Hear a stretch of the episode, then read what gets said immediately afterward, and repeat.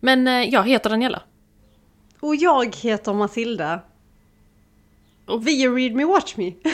Så nu, nu kör vi! Nu kör vi, välkomna.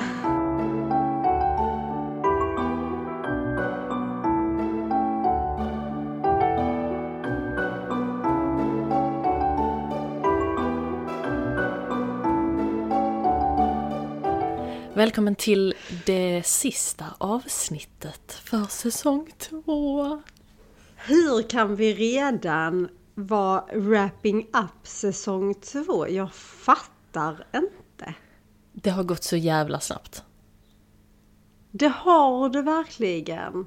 Samtidigt så känns det som att säsong ett var ju en hel livstid sen på något Just vänster. Jag trodde du skulle säga att säsong ett varade typ i tre år, för det var så jag Ja, kände. det gjorde den också. Men jäklar vilken så här learning curve det var säsong ett. Ä- Även säsong två. Nu ska jag inte förringa det för att eh, Mm, det är fortfarande en process om man säger. absolut. Nej, det har varit riktigt lärorikt och sjukt kul och man har verkligen kommit lite utanför ens comfort zone vad det gäller i alla fall filmer och sånt tänker jag. Eller för mig i alla fall. Ja fast jag håller nog med. Vi har liksom så här... Eh, vi, vi har brett ut oss mer denna säsongen skulle jag vilja säga. Både vad det gäller olika saker vi har tagit upp. Men också att vi har vågat lite djupdyka i det som ligger oss närmast om hjärtat. Vilket vi ändå inte... Alltså vi gjorde aldrig någon sån riktigt deep dive kände jag i säsong ett. Det har vi ändå gjort några gånger nu under denna säsongen. Mm, mm. Håller med. Så spännande. Spännande att se vad säsong tre kommer innefatta, för ni blir ju inte av med oss. Nej, det blir ni inte. Det ska bli Nej. jävligt spännande att se vad, vad vi gör där. Men idag så är vi ju lite utanför vår comfort zone. För vi har ju valt att eh, välkomna lite sommaren. Eh, och vad är bättre än att se en eh, skräckfilm som handlar om midsommar? Precis. För vi kollar ju inte på skräckfilmer. Tycker inte om skräckfilmer. Nej. Men eh, ska vi köra lite info om filmen för er som inte har sett den eller vet vad det är för typ av film? Det tycker jag. Eh, filmen vi har sett heter helt enkelt Midsommar. Och då är det ju så att det finns en tidigare film som också heter Midsommar från 2003. Det är inte den vi har sett. Utan vi har sett Midsommar från 2019. Och den är ju då eh, 15-årsgräns.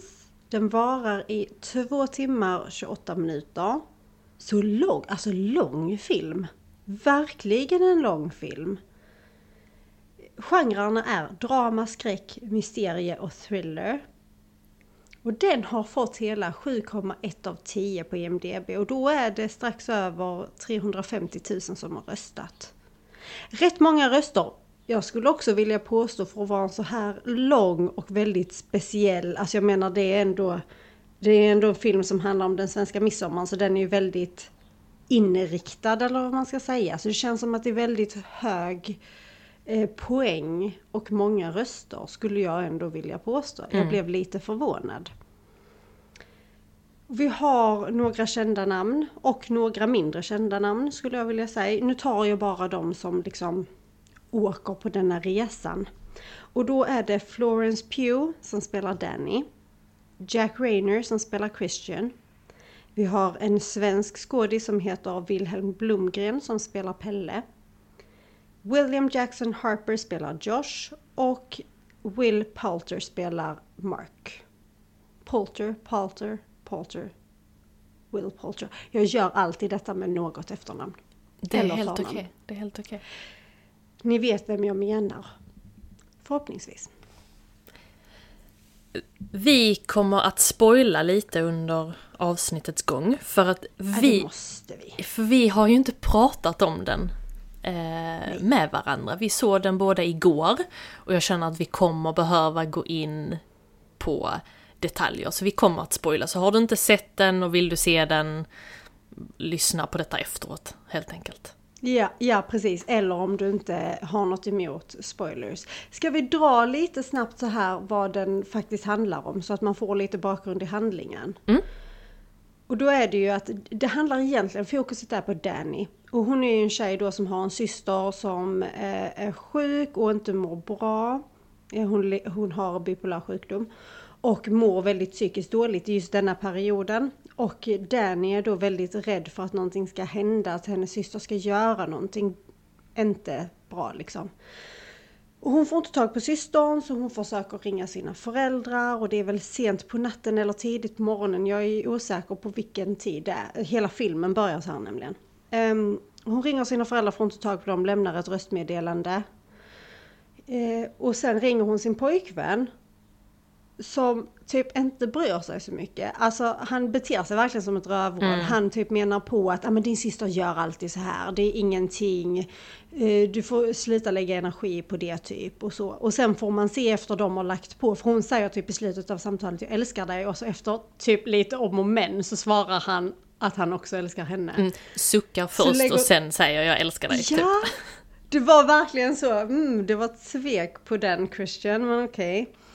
Så efter de har lagt på så ser man hur han eh, också sitter med sina kompisar och, och eh, pratar vid ett senare tillfälle där liksom de snackar om att han har ju velat göra slut med henne nu i ett år. Alltså förlåt men vilken fucking feg jävla toffel är inte denna killen? Mm. Vill du göra slut så gör slut för i helskotta. Mm sånt rövhål. Och så sitter han och hans kompisgäng och pratar då om hur jobbig och klängig hon är. Och så ringer hon precis när de sitter och pratar om detta och alla typ såhär bara åh, är det hon igen?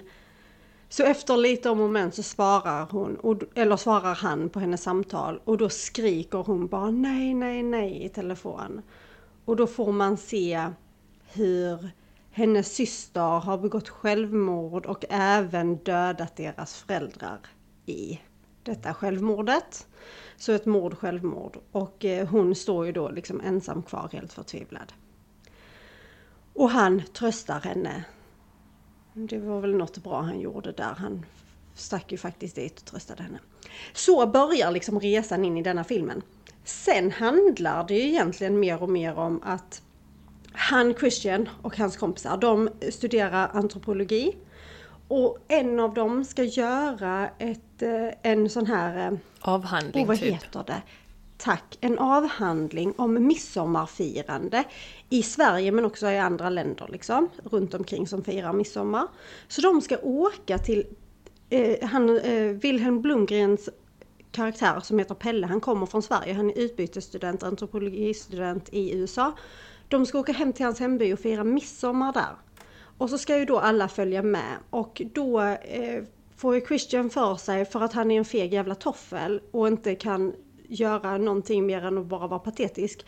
Så han bjuder med Danny fastän han inte vill. Och han säger detta till sina kompisar och säger till dem att ni ville också detta så att ni vet det. Så jag har sagt till henne mm. att ni också ville att hon skulle följa med och alla typ suckar. Ingen är glad över detta. Så de bestämmer sig för att åka till Sverige i typ en och en halv månad och ska fira då midsommar i Pelles by i Hälsingland. Och de kommer dit. Det är ingen by, det är en sekt.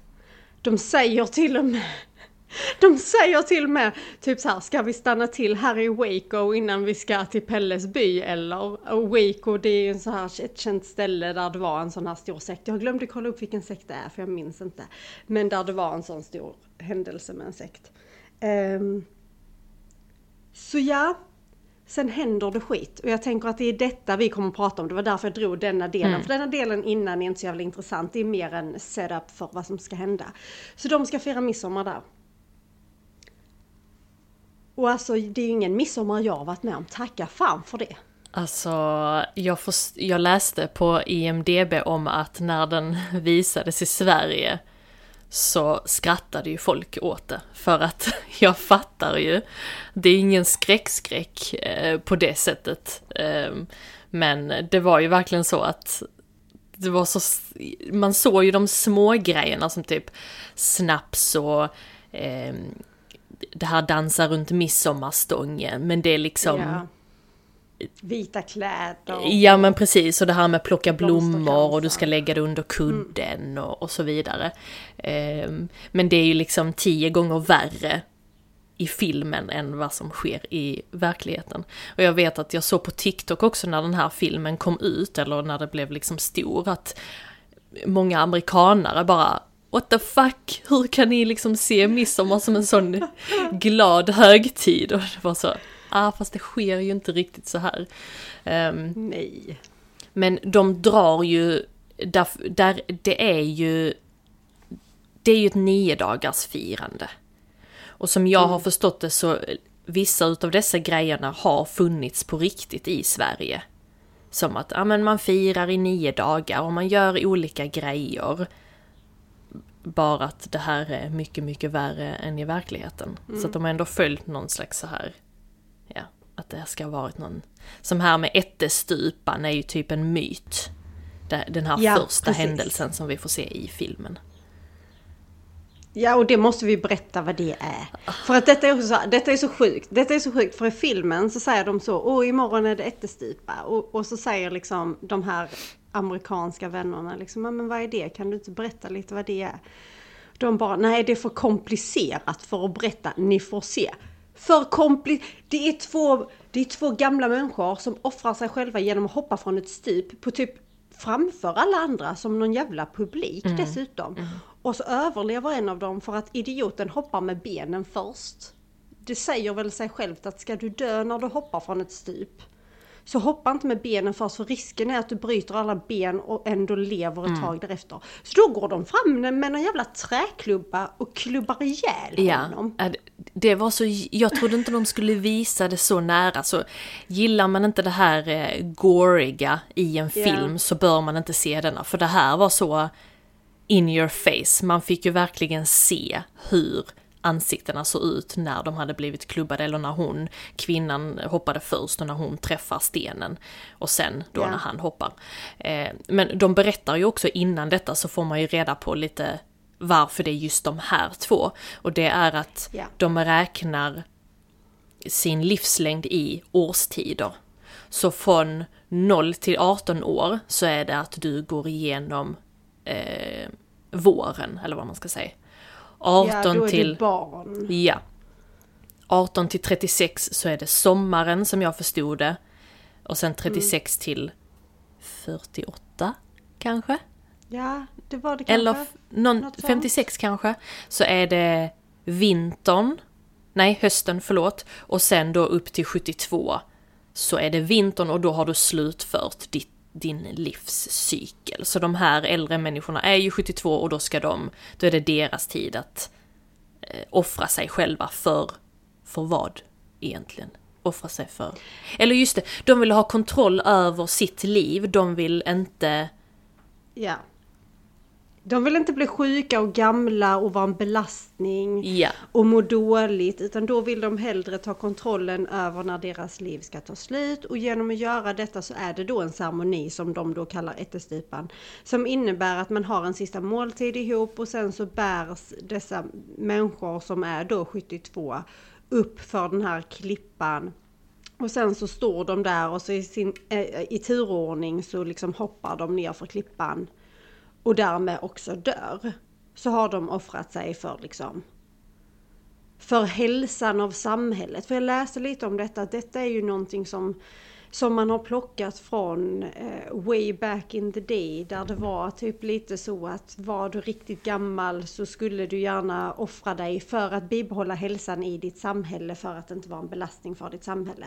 Men jag tänker att då snackar vi säkerligen väldigt långt tillbaka, typ när det var nomad nomadsamhällen eller ännu längre än så säkerligen. Eh, Och hur mycket sanning det är i att man faktiskt offrade sig, det vet jag inte heller. Det, det, där är ju forskare som liksom har sagt att det har aldrig funnits. Så att Nej, jag, det känns lite jag som tänker en också att tanken har kanske varit där, men det känns ju också som att det kanske inte, i alla fall inte inom den svenska kulturen. Nej. Eller den skandinaviska, nordiska kulturen. Men jag vet inte. Vem vet? Men i alla fall, det var detta, detta med ättestupan som de tyckte var för komplicerat för att förklara. Dude! två människor ska offra sig imorgon, vi ska titta på. Det är det som kommer att ske. Det är inte jättekomplicerat, det är bara makabert. Ja. Sjukt äckligt. Och eh, den här huvud, eh, en av huvudkaraktärerna, eh, Danny, eller Danny. Man bara ser, alltså jag gillade hennes skådespeleri jättemycket i denna filmen. För hon lider ju av panikångest och det får man ju se flertal gånger under filmen. Hur hon... Alltså när det händer riktigt hemska grejer som till exempel den här grejen, hon ser och direkt så bara blockeras hon helt av omvärlden och hör inte, ser inte, kan typ inte reagera. För att hon får sån eh, panikångest. Och liksom från att ha gått till att förlorat hela sin familj till att se när folk faktiskt tar livet av sig måste ju vara något. Ja. Att hon inte bara spydde rakt ut tänkte jag. Ja men eller hur. Men jag håller verkligen med om att eh, Florence Pughs eh, skådisinsats är helt underbar. Hon gör, jag tänkte på det redan i början när hon är orolig för sin syster och man ser hur hon ringer pojkvännen för då ser man liksom hennes ansikte i närbild och man ser verkligen alla känslor hon kämpar med samtidigt som hon försöker låta som att ingenting har hänt till pojkvännen. Så att hon, nej, hon har verkligen en fantastisk förmåga att uttrycka känslor eh, i sitt ansikte. Absolut. Och så då finns det ju även ett annat par som då får spel. Vilket är helt Just förståeligt. det, som inte åker med dem utan Ja. det är ett annat par som har kommit dit via någon annan i denna sekt, Precis. sekten. Och eh, de får ju panik och ska liksom åka därifrån och då förklarar en av de här sektledarna, typ den här kvinnan Siv, att ja, men man, vi gör det för det här med att vi vill inte bli sjuka, vi vill inte vara belastning för samhället och så vidare. Och att det är någonting fint och de vill ju göra detta och så vidare. Mm. Ehm. Vad händer sen? Ja men sen, sen fortsätter det. Det är ju lite som man är lite chockad där. Man har ju fattat att något fucked up kommer att hända för att det är en skum känsla. Om man säger så här. Vi som faktiskt firar midsommar vet ju också hur glad, alltså midsommar är ju en, det är en fest. Folk är glada, eh, äter äcklig mat tänkte jag säga. Ehm, nej men man äter det vanliga, man gör sill, potatis, typ. Ehm, och det är ju väldigt festligt och glatt. Det är ju inte den känslan man får när de kommer gående in i detta samhället. Sen så ska det tilläggas att de, ska, de, de tar ju och käkar svamp ganska mycket. Både innan de liksom kommer till detta samhället men det är även en del av ritualen i samhället att de typ dricker svampte i vissa stunder. Som det här, jag minns inte exakt vad som händer i vilken ordning och vi missar säkert vissa saker. Men som det här med att de ska dansa tills det bara är en som står kvar och hon som står kvar blir ju krönt majdrottning. Mm, precis. och innan de ska dansa där så ska ju alla dricka en liten dos svampte. Fråga mig inte varför. Men det är ju typ en sån grej. Ja, det, precis, det var runt midsommarstången. Ja, Ja, och jag misstänkte ju allt hela tiden för att innan detta så försvinner ju det här paret som får panik. Eh, De ska Ja. ju bort från det här stället, men det är någonting som Simon sker att eh, killen försvinner och så påstår en av de här äldre medlemmarna att eh, nej men han har ju åkt i förväg så han ja, en, en lastbil kommer att hämta dig, då flickvännen, och köra dig till stationen där din pojkvän väntar. Och hon fattar liksom inte varför, han har åkt före henne, att det, det är inte logiskt att han skulle göra en sån grej. Och så försvinner hon också, sen så kommer vi då till den här delen. Och där misstänkte ju jag hela tiden att okej, vad, vad är det här för eh, dricka nu? Vad är det de har blandat i där? Har det någonting med, med eh, det här paret att göra? Har de tagit någonting från deras, jag vet inte, kropp? Kroppar? Alltså, och sen var ju drickan gul, så jag tänkte men gud nej det kan ju inte vara någonting. Och Danne bara, nej men det är någon maskrosgrej. Och sen så bara nej, alltså man blir så misstänksam över allt Ja, de gör. För allting är ju jättekonstigt. Men så förstår man ju då att hon är hög. ehm, Danny då, när hon står där innan de ska dansa för att hon hallucinerar och sen tycker hon att det är skitkul och till slut så, så står ju hon själv kvar. Så att alla tjejer runt den här midsommarstången har liksom avslutat på ett eller annat sätt. Och hon blir krönt majdrottning. Majdrottning, precis.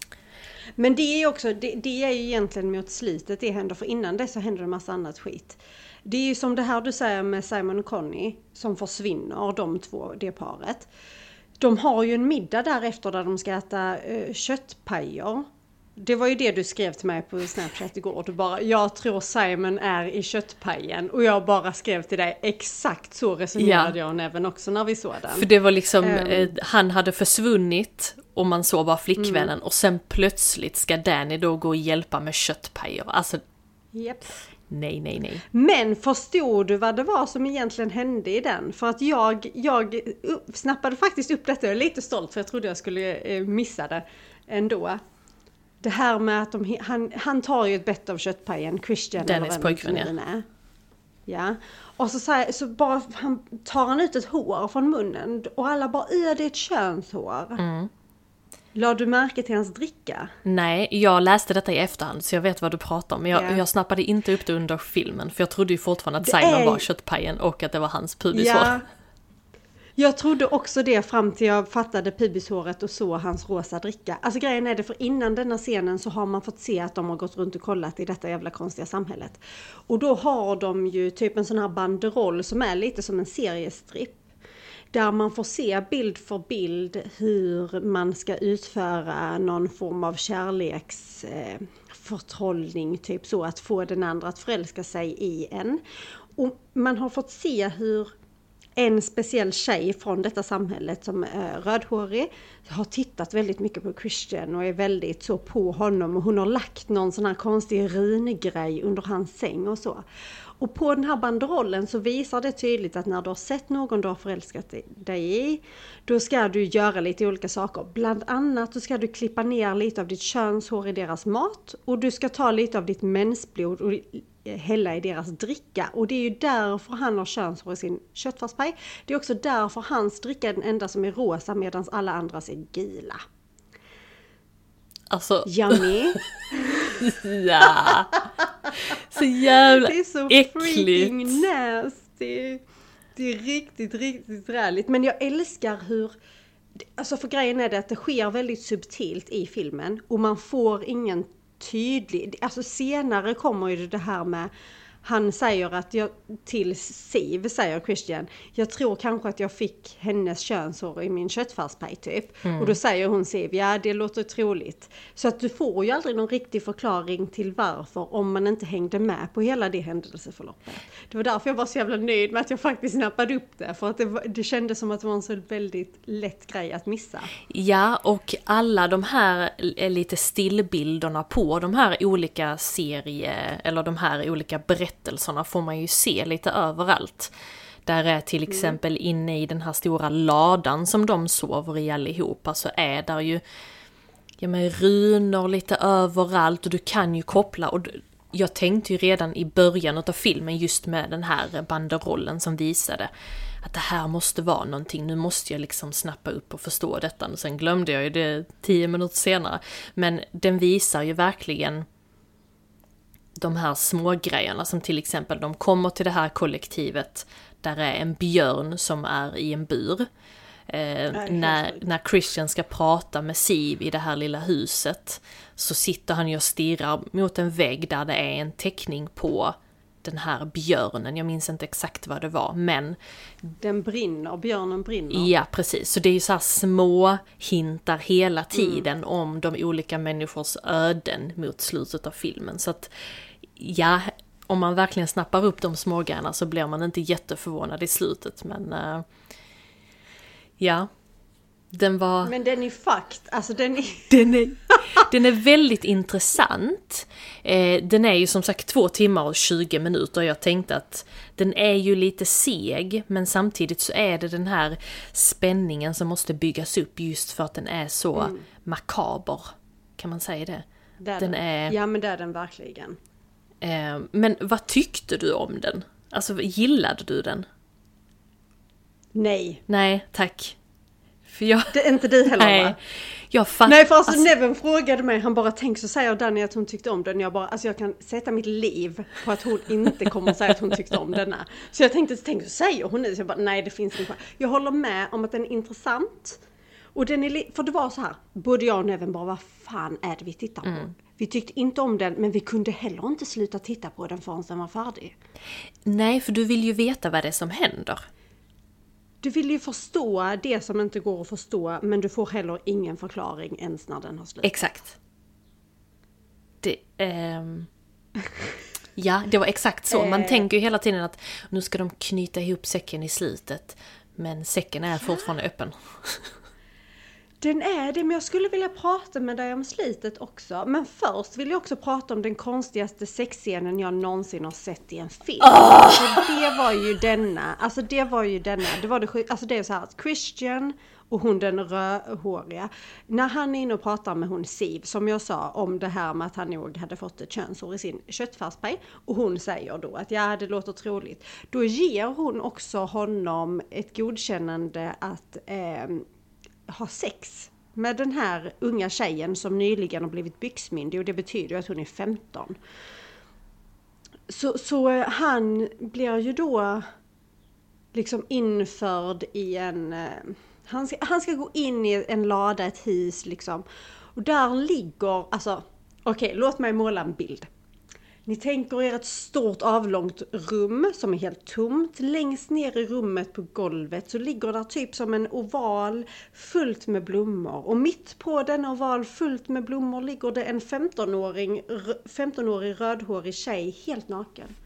Och bakom henne, som är en halvmåne runt omkring, står helt nakna kvinnor i diverse åldrar och typ dansar lite. In där ska han gå och sätta på den här 15-åriga tjejen medan alla andra står och tittar på och hejar på och typ fysiskt går fram och typ knuffar på honom. Alltså, Det var så det jävla är konstigt. så absurt! Såg du hon som puttade på hans rumpa så? Ja! Ja! Och typ chantar och bara sa ah, ah, och De han bara... stönar ju liksom med. Ja, Alltså, det var så det jävla var konstigt. så konstigt. Det var så konstigt. Och sen när han är färdig, då liksom kryper hon den rödhåriga lilla tjejen ihop och bara Jag känner barnet. Ja, Alltså what the frick. men, Jag sa direkt bara dude, det gör du inte. men, eh, där finns ju ett hål i den här plotten. För att om det är så att hon eh, har eh, eh, lagt, lagt sitt mensblod i den här drickan så är det ju inte Mm. riktigt troligt att hon har ägglossning under den tiden som Nej. de faktiskt ligger, om inte nu det har gått hur lång tid som helst, men det tror jag inte. Och det har det inte för det är ju bara nio dagar de firar. Mm, Men de skulle ju vara där i en och en halv månad, så det är därför jag är lite så... Ja, i Sverige. Men jag Ja, vet okej. inte heller. Men jag, jag tänker med. Fast vi vet inte hur länge hon har sparat sitt mensblod. Det kanske inte måste vara färskt. Det låter ju mest troligt Jag att det inte. skulle behöva vara färskt, men ja. Det, bilden visade ju hur det kom från en kvinnas underliv direkt ner i, dri- i drickan. Så jag tänker troligtvis så borde ja, det vara så. Ja. Men ja, och Men då är eh, Danny ute, hon har ju blivit krönt majdrottning så hon ska välsigna typ grödorna runt om. Så när hon är tillbaka det. på plats så ligger ju han i den här ladan. Och hon hör ju hur de, de här kvinnorna chantar inne i ladan. Så hon bara, men vad är det där? Och hon ena kvinnan eh, som har varit med henne bara, nej men du, du ska nog inte gå dit. Men hon fattar ju att det är någonting, så hon går ju dit, kollar genom nyckelhålet och sen ser då att han ligger och sätter på den här 15-åringen med massa kvinnor runt omkring dem. äh, det är så sjukt. Så hon springer därifrån och de här kvinnorna som har varit med henne springer efter henne och sen slutar det med att hon är i den ladan där, där hon har sovit de här nätterna. Och får en panikångest och de här andra kvinnorna är bara på henne och ska liksom så trösta henne på något sätt. Men det slutar att de också bara skriker i, i en kör. Och jag fick ju lite panik av att de hela tiden pillade på henne medan hon hade en Ja, panikångest. Jag bara Man bara låt henne vara. Låt henne andas!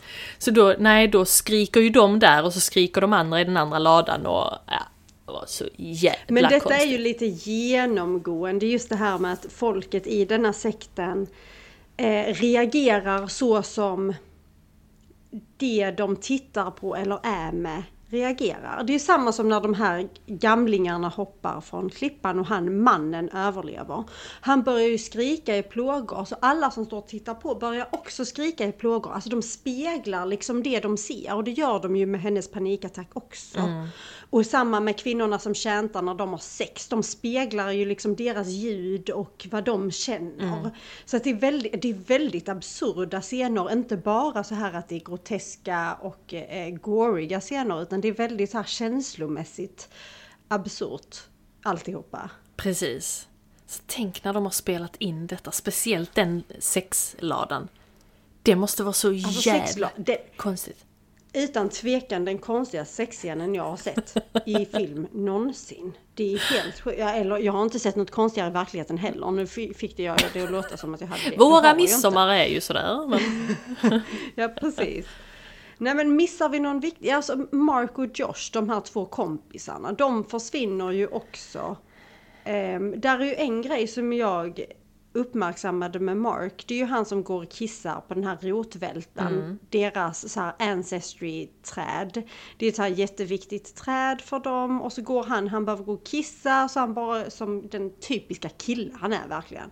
Bara drar fram sin jävla snorre i utkanten av, av liksom gräsmattan där det här trädet ligger och kissar på det. Och det är ju typ ett, det viktigaste trädet Kunde för dem. Alla inte- deras döda är där typ. Kunde han inte bara kissat på gräsmattan? Varför måste man kissa på någonting? På ett, ett Varför objekt? går du inte bara på toa? Kom igen! Ja. Du är ju en människa mitt ibland andra människor. Du går inte bara, alltså förlåt, men gå på toa när det faktiskt finns en toalett. Mm. Speciellt när du är i ett samhälle som är jävligt strange och du inte vet deras seder och regler och allt vad det nu är. Mm. Men i alla fall, han gör ju det och alla blir jätteuppretade över detta. Det finns ju också en så här, precis i början när de kommer dit, och nu vet jag inte om jag har rätt i detta, men så här tänkte jag. Precis i början när de kommer till detta samhället så frågar de, vad gör barnen? För barnen springer runt och leker någonting. De bara, vad gör barnen? Och då säger de typ att de leker flå... Flå, inte flå idioten men något sånt väl? Men det är någonting, flå narren. Flå narren re- leker de. Och det jag tänkte på sen, för att sen, du ser ju inte vad som händer med Mark, han liksom bara försvinner. Nästa gång du ser honom, det är ju precis innan Josh blir tagen. Och då tror ju han det är Mark som kommer efter honom, men det är det inte. Det är ju någon annan som bär Marks hud. De har flott narren. Ja. Det tänkte jag att det måste ju vara en koppling där, att det var det de gjorde för att de tyckte att han betedde sig så jävla nonchalant och idiotiskt. Ja precis, säkert. Och eh, jag läste också någonting om att han som bar ansiktet av Mark var ju han som blev så upprörd över att han kissade på trädet. Ja, det känns ju rimligt. För jag trodde först att det var den här eh, inavelsmänniskan. Där är ju en, Ja, just en det. pojk. Deras orakel. Ja, jag tror han är en pojke. Han är, Jag han är nog inte så gammal.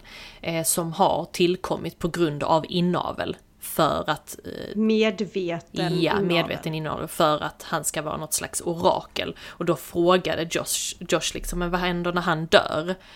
Och han bara, ja men då tar vi fram liksom ett nytt orakel som är Mhm. mening är det liksom inavel. Det var också så sjukt oklart för att den, den Varför? pojken är ju inte med jättemycket. Den, alltså den, han kanske har två scener där man ser hans ansikte. Ja. Det enda man får reda på honom det är att han kladdar med färg. Alltså den här killen är ju, han är ju vanställd rent fysiskt och vad man antar mentalt för att han är en produkt av medveten inavel. Och hans roll i samhället får man reda på är att han kladdar med färg och målar liksom bilder. Sen så har de typ de äldre i samhället som ska tolka de här bilderna och skriva texter om dem. Och på så sätt så framstår det som, alltså det blir deras heliga skrifter. Och det är ju det Eh, Josh undersöker när han, eh, för han, han pratar med dem om detta. Och då får man reda på allt det här och så frågar Josh om han får fota deras heliga skrifter och då blir de också helt upprörda och bara nej, absolut inte. Men en natt så smyger han ändå ut till den här salen där alla heliga skrifterna är och börjar fotografera den senaste boken då av deras orakel som finns hos dem nu. Och eh, då, det är då han märker att någon kommer in och han tror att det är Mark, men det är ju någon som bär Marks skinn. Sen blir ju Josh klubbad och sen ser vi inte Josh något mer. Förrän vi inser att han också har blivit dödad. Nu minns jag inte hur han dör. Jag tror bara han blir klubbad. Jag tror inte det händer så mycket han, mer. Ja. För sen senare får vi också se när, när Christian har varit med om den här sexakten. Mm. Så får ju han typ panik. Och springer därifrån helt naken. Eh, och vet inte var han ska ta vägen så han springer in i någon ny lada eller något nytt hus. Eh, nej, det gör han inte för han springer in i ett hönshus. Mm. Och när han har stängt dörren där och vänder sig om så ser han att där hänger en människa i luften. Ja, det är också Och det är ju. Simon. Det är ju Simon som hänger där, den första killen som försvann. Han som vi trodde fanns i har de- köttpajerna. Exakt! Och då har de ju gjort den här, vad heter den?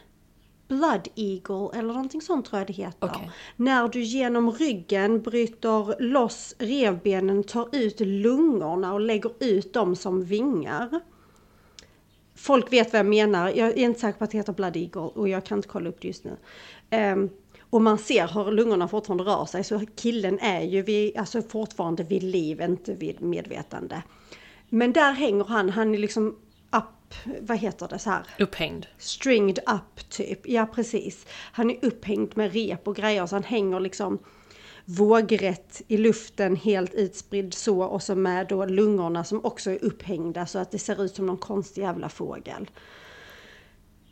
Och sen ser man hur andra äldre kommer in och typ, vad de klubbar Christian med. De blåser gör? väl ett pulver så att han blir förlamad.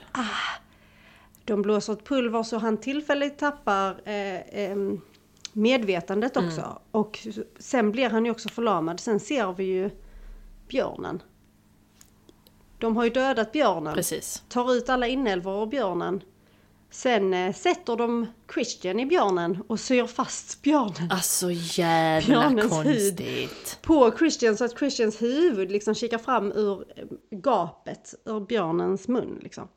Ja, så när han har blivit isydd, den här jäkla björnen, så får man reda på att, eller innan egentligen, så får man ju reda på att de ska offra nio personer. Och då har det ju varit Simon och Conny i början. Sen de här två äldre som hoppade från stupet. Vi har eh, Josh och Mark. Och sen så ska Christian offras. Och sen så blir tre stycken, eller två stycken har redan... ehm, Två frivilliga, Två frivilliga, från tack. samhället. men Och det är Nej, ju då fel. majdrott... Nio blev det ja, där. men det var ju en som blev framlottad. också. Ja, det är ju för att Christian, majdrottningen som då är Danny, hon ska välja den sista. Då blir det så att de lottar fram en från samhället. Så antingen ska han som är framlottad bli offrad eller Christian och hon ska välja mellan dem. Ja okej, för jag tyckte det var konstigt att sen mot slutet att han den tredje inte hängde med. Nej, Okej, precis. okej. Mm. Det var bara två frivilliga därifrån och sen får hon valet som majdrottning om vem den sista är. Och hon väljer ju björnmannen själv. Sin- hennes pojkvän Christian. Ja. Ska du berätta vad som händer med dem då? Mm, så då blir de satta i ett stort gult triangelhus typ. Och där inne Mm. är det fullt med habö habölar. Höbalar. Habölar! Höbalar. Och då sätter de alla de här kropparna, men den enda kroppen som inte finns är ju Marks. För att hans kropp finns ju typ inte. De har ju bara gjort en hömänniska och sen satt Ja, ja. fast hans ansikte på den här hö, höhuvudet typ. Och sen så de här två frivilliga får någonting som är lugnande vad jag tror och sen eh, ligger ju Christian i den här björnkostymen i mitten och han är ju fortfarande förlamad så han kan ju inte göra någonting. Och sen tänder de eld så då ska hela det här huset, de ska, de ska brinna inne, de ska offra de här nio personerna. Och Danny står ju den här, hon har ju fått någon sån eh, blomklänning med den här blomkronan just för att hon är majdrottning. Och ser hur hela det här stället brinner upp och hon går från att se sjukt ledsen ut till väldigt, väldigt nöjd och glad ut. Så hon... Och där slutar Ja. Men hon har ju... Alltså det slutar med att hon går från den här minen till att hon ler och sen tar det slut. Ja. It's so. Grejen var att jag trodde samma eh, person som gjorde denna filmen gjorde även Hereditary. Om inte jag är helt ute och cyklar. Har du sett den? Mm, jag vet inte. Den är ju också jättekonstig, men den är... Där sker så jävla mycket, alltså såhär bam, bam, bam. Så jag trodde ju att samma skulle vara, eller samma grej skulle hända här. Att okej, de sista 20 minuterna kommer vara helt utflippade. Visst, den är utflippad, men det är i en långsam takt. Att du får reda på alltihop och att det händer. Ehm, Men då tänker jag lite så här, om hon är då majdrottningen, hon fick välja och hon blev liksom störd, då är hon uppenbarligen kvar i den här sekten nu. Men vad hände med de Ja. andra majdrottningarna? För jag trodde lite att när du blev majdrottning att du skulle också offras eller dö på något sätt. För de hade ju en hel vägg utav majdrottningar från förr. Jag trodde också det, att de skulle dö.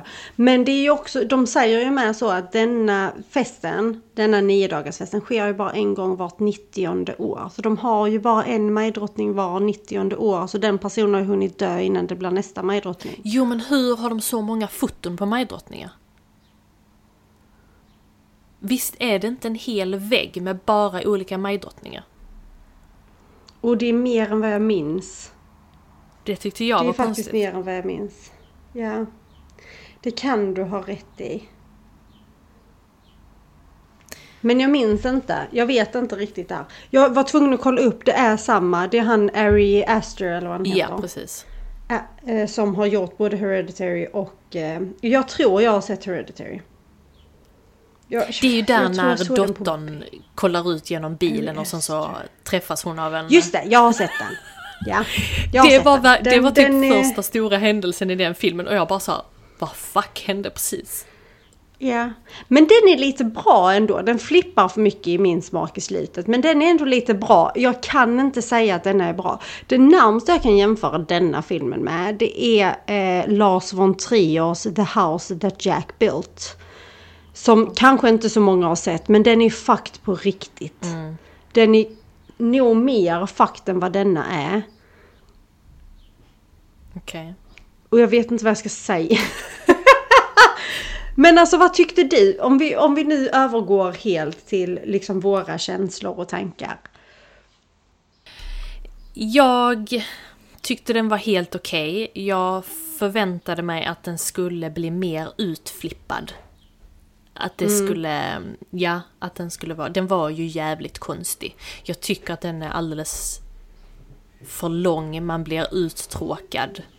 Nej men jag skulle nog inte, jag skulle nog inte rekommendera den. Den är bara, nej. Det fanns ingen log, logik. Nej. Men hur många midsommarkransar eller blomkransar av tio? Tre av tio. Mm. Jag har lite svårt där med vad jag vill sätta den som. Om vi säger så här, jag tyckte allt igenom filmen var dålig. Det är ingenting för mig. Det, jag kan tycka den är intressant, för jag kan tycka det är intressant just det här med hur de har, som du säger, du ser bilder på allting som ska hända för att allting finns uppmålat. Där finns ju till och med en bild som jag läste om som visar hela händelseförloppet i filmen. Alltså Jaha. en och samma målning där du får se, där du ser allting som liksom kommer ske mer eller mindre. Eh, Så jag kan tycka den är intressant ur ett sånt perspektiv. Ehm, Men jag tycker inte den är bra. Alltså det kan jag inte påstå. Den är intressant men inte bra. Jag kommer aldrig se den igen. Jag kommer inte rekommendera att någon ska se den. Den får nog en tvåa av mig av tio. Men det är enbart för att jag tycker att den är, in, alltså som sagt, den är intressant. Jag kunde ändå inte sluta titta på den. Det var ju inte så att jag kände att jag ville stänga av den någon gång. För jag ville genuint liksom få ett avslut. Det fick jag ju aldrig. Mer än att jag tolkar lite som du gör att, ja men hon stannade väl kvar i sekten. Och fick den här familjen som hon nu saknade som den här Pelle snackade om ett tag. Just där, det. Ja. Han också hade fått. Ehm, Fångade upp det att hans föräldrar också dog i en eldsvåda? ja. Det var jätteobvious men jag var ju sjukt stolt över att jag fattade varför. Nej, men, men jag blev lite så man bara, fast, vad hände där? Alltså för det kändes typ inte som det var en olycka, fick jag känslan av. Jag kände det mer som att... Ja fast mm, där är det inte Eldsvå... Där är det inte heller logiskt, för om detta bara sker vart 90 år. Så, alltså han är ju Jag vet inte. typ 25-30. Eller va? Ja men någonstans där, ja ja. Men jag tänker inte att de dog för att de offrade sig till elden. Utan jag tänker att de genuint dog en eldsvåda. Jag tänker att de Och att offrade han sig. sen kom.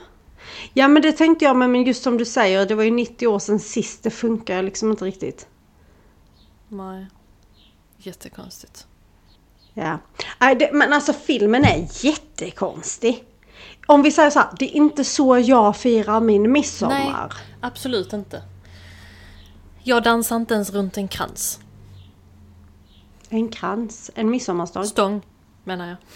En krans. Det gör inte jag heller. Fast finns det en midsommarstång så kan jag absolut dansa. Det beror lite på vad jag gör på midsommar. Jag vet inte vad jag ska göra i år. Har inte riktigt det färdigt än. Nej. Men jag gillar ju midsommar. Det är ju den här ljusa glada perioden. Jag kan förstå varför folk som har sett denna filmen och inte har någon riktig anknytning till vad midsommar egentligen är. Kan liksom titta på bilder från vårt genuina midsommarfirande och har sett den här filmen och undrar what, the, what in the holy frick is happening? Typ. Ehm, Det är nu man ska ha en amerikansk vän som man bara bjuder över och inte säger någonting. Du- bara, du, varför gör man inte vill du det? komma över på midsommar? Kom och fira midsommar. Jag vet inte om du har lagt märke till det men dagen i ära så har jag ju en vit eh, klänning på mig också med små blommor. Väldigt Det sådär. såg jag och du sitter ute. Jag sitter i vårt uterum och steks levande. Jag känner nästan hur han kände det i björnkostymen när han brinner upp. Här är jättevarmt inne. Men det är också jätteskönt. Ja, det ska bli riktigt skönt att sommaren är på gång. Det ska bli 23 grader Ja. imorgon. Alltså, dagen efter vi har spelat in.